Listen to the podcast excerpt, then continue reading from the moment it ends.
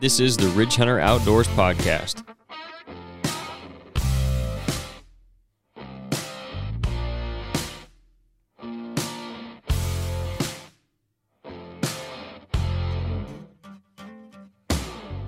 What's up, everybody? This is episode 64. Today, I got a couple things I want to talk about. Kind of a short update on where we're at with everything. And then we'll get into kind of a follow up to what me and Nate talked about on the last episode. But before that, I want to apologize for this being a couple days late. Things kind of got a little busy this weekend, busier than I expected. So, and then the last couple days, kind of the same way. So, I wanted to still get one out though, even though, like I said, you know, it's a couple days late. We normally do them on Mondays, but I wanted to go ahead and get something out. That way, it's you know staying at least we got one a week coming out for you guys that are looking for it. But the first thing I'll talk about is the Iowa Deer Classic. It's coming up the beginning of next month, so it'll be the third through the fifth. That's at the Iowa Event Center. We're gonna be back there. It's official now this year. We're gonna be. I'm not sure of a booth number, but right now we're going to be in the upper level by the antler displays and the seminar. So if you guys are there, that's something you definitely want to check out anyway. That was one of the most interesting things I thought from last year. I know the other guys would probably say the same thing as far as their big buck contest and the Deer Hall of Fame and the sheds and all that. There were some massive deer up there that you got to go check out. So we'll be up there by those, and they got some great seminars. Some big name guys are going to do some seminars up there. We'll be in that area. If you're going to go look at those, stop by and see us. We'll have a booth there going to be doing some stuff that I'll announce later. I've got a couple, few ideas that I don't know which ones we're going to go with or which ones we're not. So I won't talk too much about what we'll have going on yet. When we get all that stuff set in stone, then I'll talk about it on here. But that's where we'll be up there by the Antlers Place and seminars. We will get around the lower levels and mingle, mingle around a little bit too. See some of you guys, uh, see some of the other guys at the booths that we know, talk to them really it'll probably be good for us a good location for us i think we'll still get to see a lot of you guys up there because you'll be like i said that's definitely something you'll want to go look at is the antler displays even if you don't want to go to a seminar so we'll still get to talk to a lot of people hopefully meet a lot of you guys and then we'll also probably try to do another on-site podcast so i think that'll be a little bit at least last year was a little bit quieter up there and that'll lend itself to a better atmosphere for recording so I think that'll be good. We'll be able to have a little bit less noise in the background, which I think was fine from last year, but it'll just be even even better this year. We're really looking forward to that. It was a great show. Always is a great show. This will be our second year up there. I drug my feet obviously a little too much to get a booth where we were last year down in the main level. Next year I'll try to get back on that. Just stuff happens and sometimes you get behind on things. Obviously, uh, look at where this podcast is coming out on Wednesday. That'll be good though that we did get a booth up there. Uh, it'll be cool to do something different. And like I said, I think it'll be pretty good for us, especially being a podcast, being able to be up there where it's a little quieter. So that was kind of the update I wanted to give you guys as far as that goes. I talked about on the last episode that I just fully did an update on maybe doing the Deer and Turkey Expo this year. However, I haven't seen anything on that. I talked to a guy last year at the Deer and Beer Fest, and he mentioned that they had it last year and it went really well but I cannot find any information on it as far as where they're having it this year, if they're even having it. So I'm looking into the Deer Illinois Deer Classic a little bit. That's at the, I think, believe that's in April. So we'll have to see where that falls if we want to go to that or not. And then that'll be probably the last show that we would do until the Deer and Beer Fest again. So, but we're definitely doing Iowa. We'll hopefully see you guys up there with we'll keep mentioning that here over the next few weeks, few episodes. So you guys don't forget about us. And if I do get a specific booth number, I'll let you guys know. But I don't think we'll be that hard to find up there on the upper level. So that aside, now I want to get into what I wanted to talk about this week for really a bigger part of the podcast. And it's a follow up to last week, what me and Nate talked about, not the ethics part, but the deer population part. If you guys didn't go back and listen to that one, we had a pretty good conversation on the ethics part of it based on a video we saw. And then we did talk about the NDA's recent findings on deer population. We kind of went over some of the issues with overpopulation and where the numbers are getting, and especially the doe harvest being, I believe it was less than the buck harvest this year which was the first time in a while, and what kind of issues that could lead to. And I'll talk about some of those at the end of this again, but didn't really offer a ton of solutions yet. And I think it's because we just kind of fell into that conversation about about the overpopulation. So I hadn't had a lot of time to sit down and talk about it or think about it. But I'm not one to complain about something without offering solutions for it, at least most of the time. So I want I come up with a few that I think could be helpful.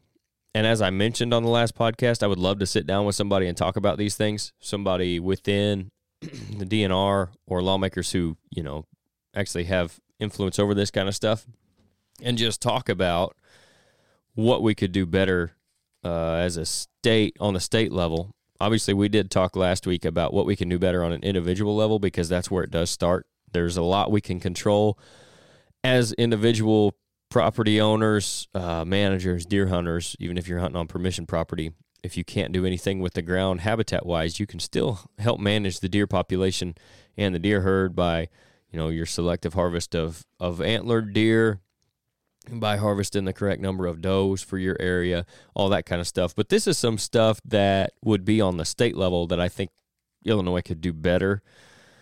Just some ideas. I haven't sat down and really gone through them and wrote anything out, anything huge. So these are some ideas I had though that I think would definitely be beneficial. Uh, obviously, one of them that we did mention last week would be reopening that antlerless only season at the end of the year. At this point, I'm not sure what the reasoning is for not having it in all the counties. I think it has something to do with the CWD that's the season they call it now. So maybe the counties that have had some CWD, they open it, and other counties they don't. And I'm not sure why they ever closed it in, in the counties that don't have it now. And we're at the point where we have enough does that we could sustain that final season and actually would be beneficial, in my opinion. So the first, like, obvious one that I think everybody would think about would be opening that last weekend up for firearm antlerless only season again. Obviously, you're probably going to have some bucks that are killed in that season, whether it be just spike bucks that don't qualify as antlered deer, or even some that have already shed their antlers. But still, a huge majority of those harvests are going to be does, so that would be beneficial there. Another one that I had, which I think would be interesting, and obviously there's there's pros and cons to all of these, but I'm just kind of uh, throwing out there some ideas I had. I wish someone else was in here to talk about it with me. Maybe we'll talk about it again at some point, but and that's another thing. If you guys have any ideas or thoughts on this, feel free to shoot us a message through Facebook or our email, ridgehunteroutdoors at gmail.com, or even through the website. Anything on these, or leave a comment if you're listening on YouTube. But another one I had was opening up the bow season earlier. So in our neighboring states, Kentucky, I believe is September 15th. Missouri, I know is September 15th. I'm not 100% sure about Indiana. Iowa, I believe, is still October. But if we open that season up two weeks, a week earlier, whether it be the 15th of September or the the last week of September, just give another week of bow season. I think that would lend itself to more doe harvest as well. And it would give us an opportunity to harvest, you know, a velvet buck. A lot of guys, that's kind of on their bucket list of hunting, and it's not really common here in Illinois just because our season doesn't open until October. So that would be a, kind of a fringe benefit of that as well. But as far as the doe harvest, obviously they're easier to pattern. The does are still out. They're really active that time of year on their summer patterns in the daylight. So you can get out there and it'd be a lot easier to harvest them. The weather is generally a lot more mild at that time of year. It's hot even still some days. Um, we see that in October, so definitely in September. But you get more youth out there, I think, uh, whether that be the crossbow or compound bow, out there hunting and you know harvesting some does or even some bucks. But really what I'm focusing on is kind of ways to increase the the antlerless harvest to help balance out the population. So that was another thought that I had. I think a lot more does would be harvested in those two weeks. Maybe not a lot more, but obviously that would open it up for more does to be harvested. And I think it would be more does than bucks at that period of at that time of year. So the next one I had kind of is along those same lines, but it's moving the gun season back to December. And a lot of guys are going to balk at that because gun season, the only time they get to hunt, and it's the best chance they have at killing a buck. And I understand that. But a lot of states do it where it's not right in the middle of the rut. And I think that is a big reason why the buck harvest is up so much is because that the first gun season especially falls right in the middle, right around the lockdown period, which is also not real healthy because it keeps those deer running an extra few days when maybe they would be locked down breeding the does because there's so much pressure around here during that gun weekend. But there's a lot more bucks on their feet as well. Obviously, that's during the rut. So if it's not right in the middle of that lockdown phase, if it's right before, right after, there's a lot of bucks up on their feet. And when you've got a rifle now or a muzzle loader or even a good shotgun, you can reach out there and get them. Your your range is a lot better, accuracy is a lot better than with a compound bow or even a crossbow a lot of times. So a lot easier to kill them than with a bow. I'm not saying it's easy to kill them still, but it is easier than with a bow. And there's a lot more opportunity to kill bucks at that time of year. So I think those things combined is a big reason why we see the buck harvest go up because it's just it's really a the time of year where the bucks are up on their feet during the rut and there's a lot more guys out there hunting and they have a lot better range, a lot better accuracy. So they're a lot more deadly with those weapons than they would be with a bow. And we see a lot of bucks get killed. We've talked about it from the last two years. We've seen a lot of bucks get killed during the gun season. So I think you could push it back to leave. Maybe the first one could be that that weekend in December, that first weekend in December. Run it from Thursday to Sunday. If you still wanted to do seven days, and then put the next one the next weekend from Friday to Sunday. That'd give the deer Monday through Thursday to calm down a little bit, and then back at it Friday through Sunday. That still gives you your seven days there's not going to be as many bucks up around cruising on their feet. There's still going to be some activity, so it still gives you a good chance. And obviously, with the hunting pressure that we're going to have, you're going to have deer running around anyway. But I do think at that time of year, you're going to see more does harvest than you would bucks. Maybe not overall, but you're still going to see the number of does harvest with firearms go up. I believe if you move that season back outside of the middle of the rut, I think that's just that's not real real good for raising the number of does harvested, which I think is our one of our big issues that we're seeing right now. Another way I think you could do it, and all these could be combined as well. I think if you did two or three of these or all four of them, this is kind of the last one I've got. If you if you put these together, then you're really going to see some benefit. But the last one I've got is restructuring the permit system. And I would do that similar to what Iowa does, and I'm not 100% clear on how they do everything.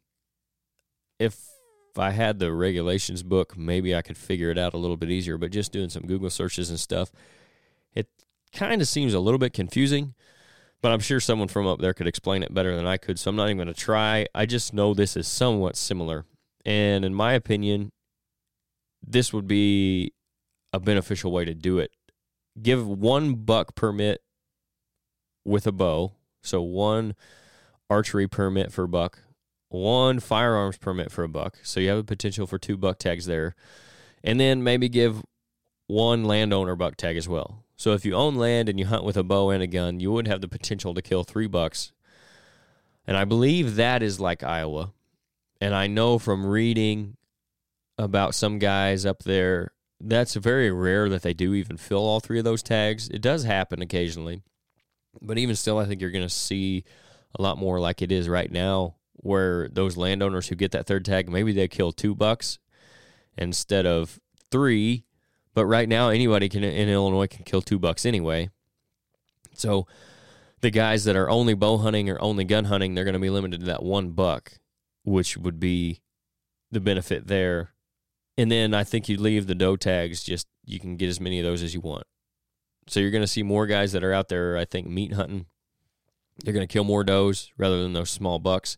Or guys that are out there, they want to kill a nice buck, but they're kind of somewhere in the middle. They're probably going to save that buck tag for a bigger one instead of killing the younger bucks. And then maybe they kill a doe instead of killing that two and a half, three year old buck. So this would not also only benefit the population in general, but the quality of the deer herd as well, which I think is another one of those kind of outside benefits that just goes hand in hand with it. Again, no limit on doe tags. I think we just until it becomes an issue where the population is getting way down, which I don't see happening anytime soon. I don't think you have to put a limit on the doe tags. And then for non-residents, uh, same thing, no limit on doe tags, but I would limit that to one buck tag. I don't think we need to go to a drawing system, but the price is pretty steep anyway. So I think that's a deterrent enough for a lot of people. But I think one tag for a non-resident would be fair. They can come kill because a lot of the those guys that are paying that money anyway are just coming to kill a trophy buck. So if you give them that one tag, which is probably what most of them are only harvesting anyway, is just one buck a year. Give them that one tag, let them come do their trophy hunt, and then kill a doe or two. I think that would be a good thing as well for the population and for the quality of deer. So those are some ideas I had. And obviously, if you're a non-resident who owns land in Illinois, you have access to a second permit as well. So there, there's that aspect of it. But those are some ways that I think some solutions to kind of the problems we talked about last week. And all that's important because of those things we talked about. Uh, the overpopulation can lead to a number of problems. Lack of food could kill them. So I know we've mentioned it several times in the past. Deer will eat themselves to death. And I don't mean that as they'll just eat and eat and eat until they die. They will eat and eat and eat until everything's gone, and then they'll die of starvation. So they don't understand rationing like a human does. They don't have that cognitive ability. So they're just going to eat what's available until there's nothing left. And the more deer you have, the less you're going to have to go around. So you're going to have issues with that. And then you're going to have dead deer lying everywhere. And that could become a huge problem. Another one would be the spread of disease like CWD. And we haven't had a huge problem with that down there, down here in downstate Illinois. But it could definitely become one if we get more and more deer. Uh, that does spread from deer to deer through saliva. Uh, part of it is some of the biggest spread of CWD right now, at least according to the NDA, is deer farms. So when they're traveling, taking deer from one part of the country to another, they're spreading. If they're infected with CWD, all the contact points those deer have on on their way to and from their destinations uh, in trailers and whatnot from farm to farm, that's going to cause a lot of issues. And then the like the spinal cord and stuff, all that that's left over after you harvested deer, brain matter. If you're taking that stuff from one area to another, that's another big way it spreads. That's why you're not allowed to take that stuff across state lines a lot of times, is to control CWD. And why it, they take that stuff so seriously is because there is no known cure for CWD. And when a deer gets it, it dies. There is no surviving it.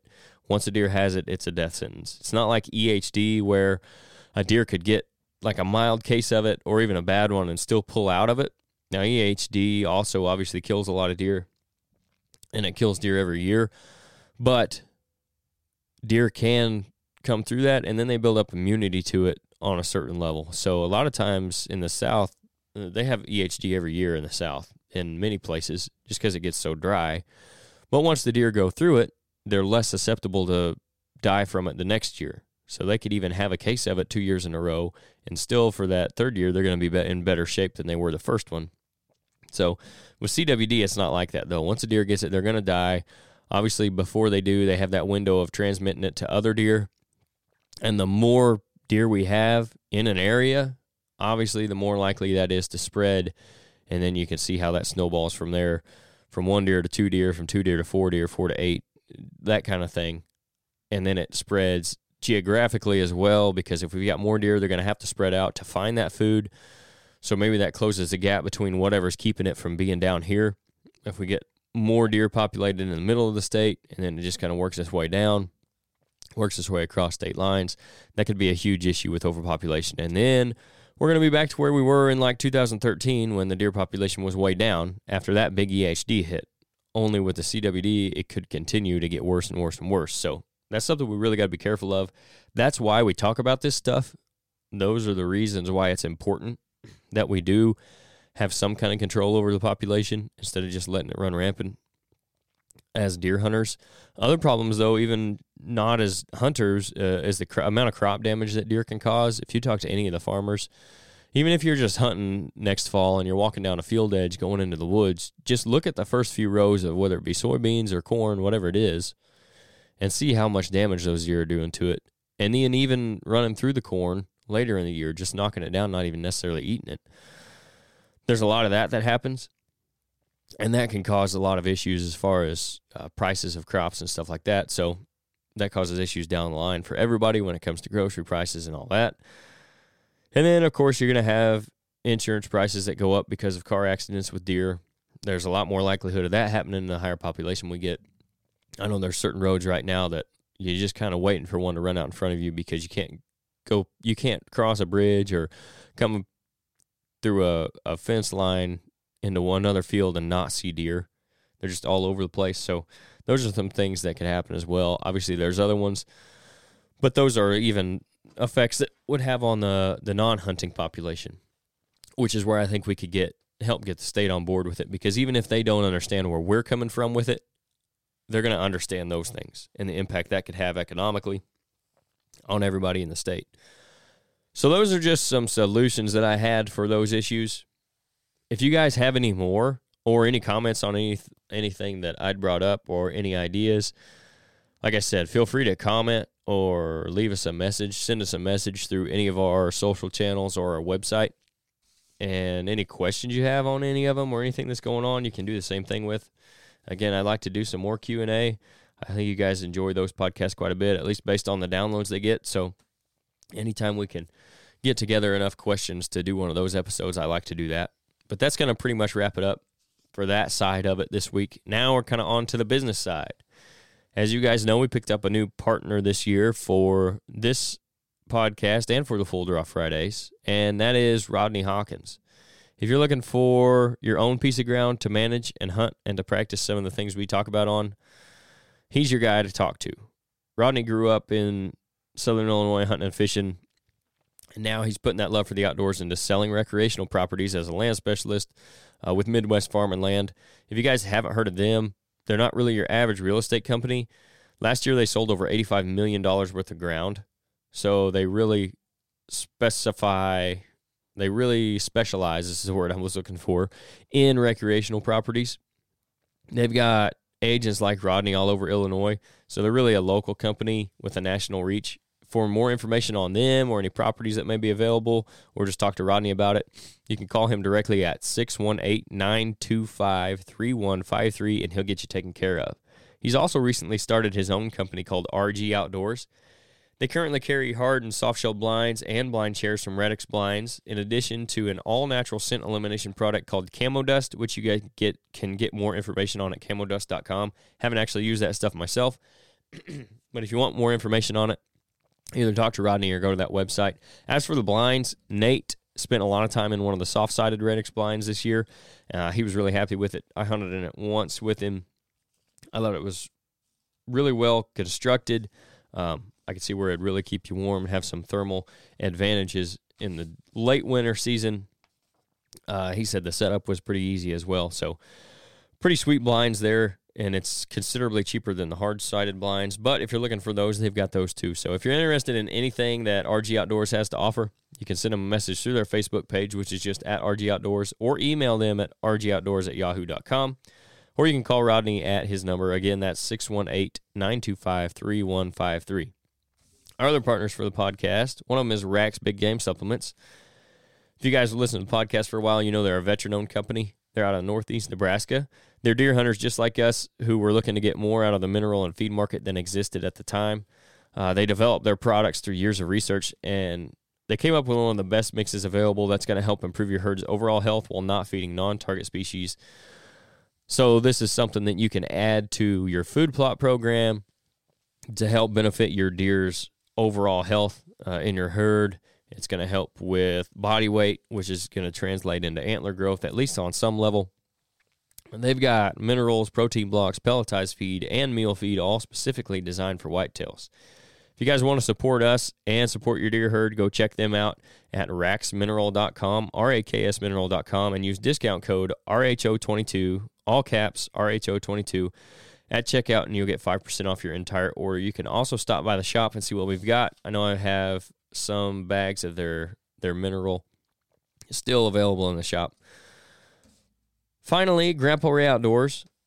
They specialize in providing the best nutrition for the whitetail deer on your property, starting with the soil. So if you using your Raks big game supplements and you've got a food plot program put in place, but you weren't really happy with how it turned out last year. Uh, maybe you don't know where to start. Maybe you're just looking for a new seed company to try because you're tired of the big ones that you get at Walmart and you're looking for high quality food plot seed and maybe even plant foods. Grandpa Ray Outdoors is who you're going to want to go to. They started in 2015, but John up there has been in the seed and nutrition business since 1991. They've got over 14 different blends. So whether you're looking for corn and beans, spring blends, fall blends, switchgrass, uh, you're not going to have any trouble finding what you're looking for. They've also got some liquid fertilizer and soil test kits. They're not just about selling their products, though. Like I said, if you don't know where to start, uh, or you're kind of new to the game, or you had some food plots that failed in the past, they're going to answer any questions you have about what blends would be best for your specific property, what maybe issues you might have had in the past. That way, you can achieve the best results possible. You're going to get the most for your money that way. Like us, John and his team don't believe in a cookie cutter approach to wildlife nutrition. They're going to treat you and your situation individually. They're also not about a fancy label or package. They're about good quality seed and taking care of their clients, as you can see. We've used their blends on a ton of client properties all over the Midwest, uh, out as far as Kansas and Oklahoma, as far east as Louisville, Kentucky, down south almost to Tennessee. We've really had great results with everything we've used. Obviously, we use them around here, around home, with, on our properties, and some client properties around here as well. That's actually why we started partnering with them in the first place, and that's why we're going to continue to use their products. If you want to support us, and again, support your deer health, get yourself on the right track as far as your food plots go, go check them out at grandparayoutdoors.com and use the discount code RHO Podcast. That's all lowercase, no space, and get 10% off your entire order there. Other way you guys can support, if you want to support us directly, you can go to ridgehunteroutdoors.com and anything you find on there, whether it be our food plot blend, which is clover and chicory and some alfalfa mix that we really like, or anything else, you can use the discount code RHO Pod. That's all caps, no space, and you'll get 10% off of anything there. Other ways to support us without even spending any money. Go to Apple Review, Apple Podcast, leave us a review there. Once we hit 25 reviews, we're still doing our giveaway. We'll give away a Wild Game Innovations 2.0 Spark 2.0 trail camera package. That's worth about 90 bucks. All you got to do is go leave one star, five stars. I don't even know if it makes you type anything out. If it does, just put in contest in the box. Whatever you want to do.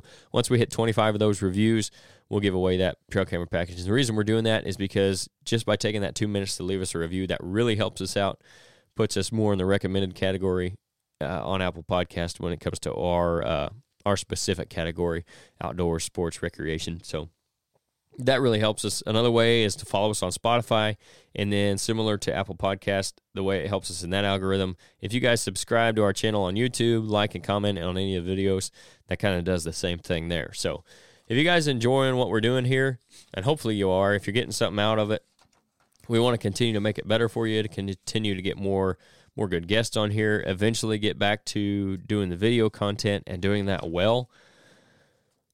Go go to any of our partners or our website, um, and you can support us there. Support what we're doing. So that's a good way to show us that you like what we're doing uh, and of course, you can always send us a message through any of those places that I talked about earlier on any of our social media, anything like that. You can also follow us on there. Instagram, I think, is Ridge Hunter Outdoors, and Facebook, Ridge Hunter Outdoors. If you want to follow us and like us on there, that helps us out as well. So I appreciate you guys tuning in this week. We'll have another one next week. Hopefully, I'll have someone else in here with me. Um, but that's going to do it. Hopefully, some of those things that I talked about, you guys have some ideas on or some thoughts on, and you can reach out. Um, hopefully, maybe some of them in the future will get implemented and we'll start to see some benefit from that. But we'll catch you guys next week. Thanks for tuning in.